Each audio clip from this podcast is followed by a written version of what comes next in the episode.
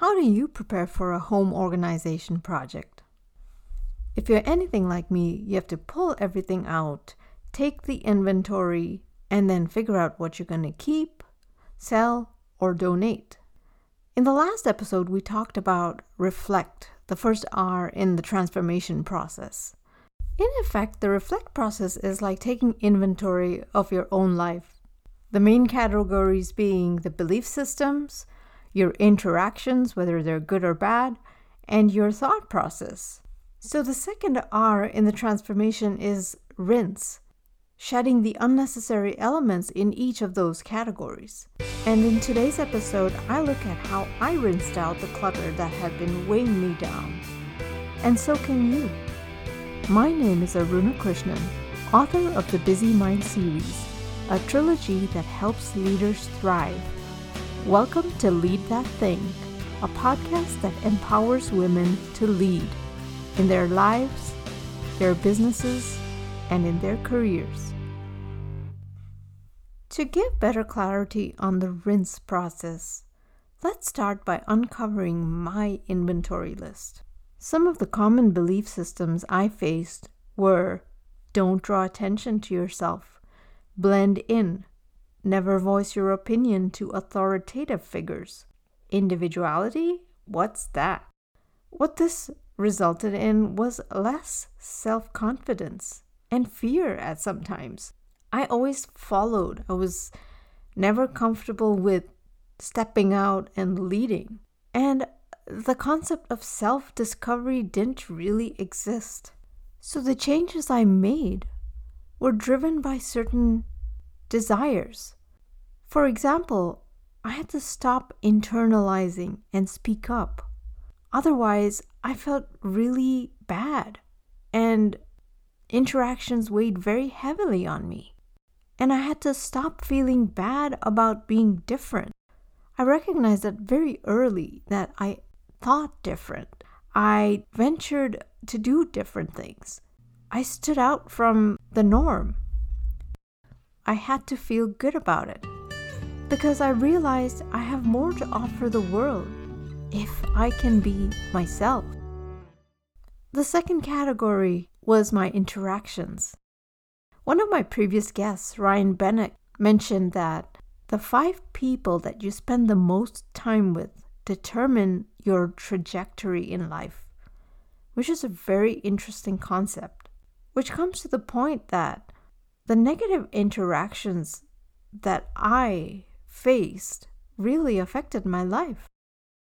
So I want to create a character here called Taylor Trouble. So we all have a Taylor Trouble in our lives, and I certainly did. So think about who is the Taylor Trouble that might be in your life. For me, the Taylor Troubles made me feel that I had to model after them. They often said things that implied that I wasn't doing my best. And they had a really hard time giving me credit for some of the things that I did.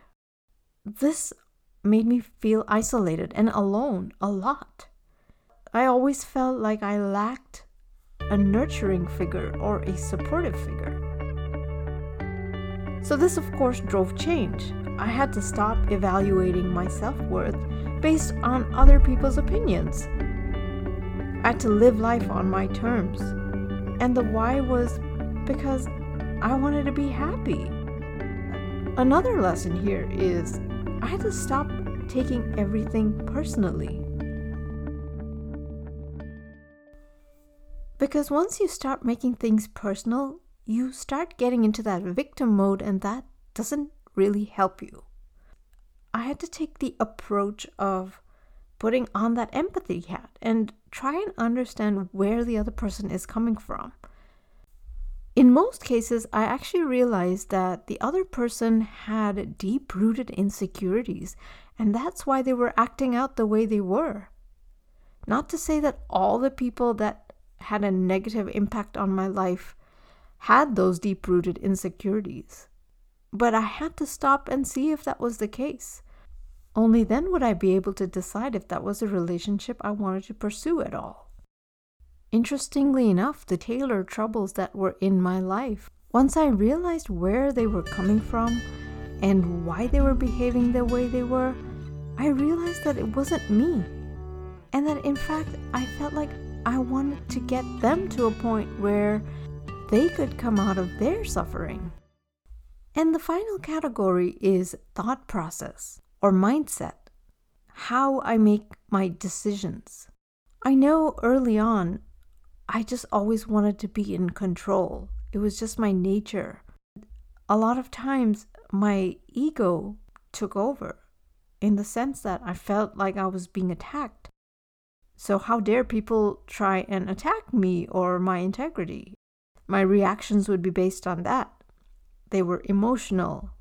And I knew that had to change because obviously that did not make me feel good. That made me frustrated.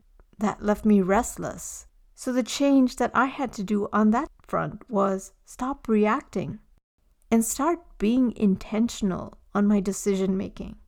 And the reason was to keep me calm, make better decisions, be more rational, be more self aware, have that self control, which all results in better emotional intelligence.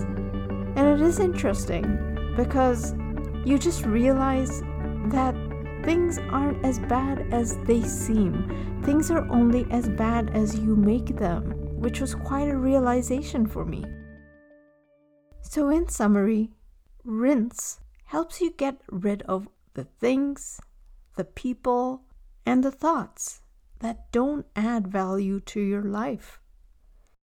In the next episode, I cover the third R restart. How to start anew. Stay tuned by subscribing to Lead That Thing or by joining the community at Lead That Thing Leadership and Empowerment.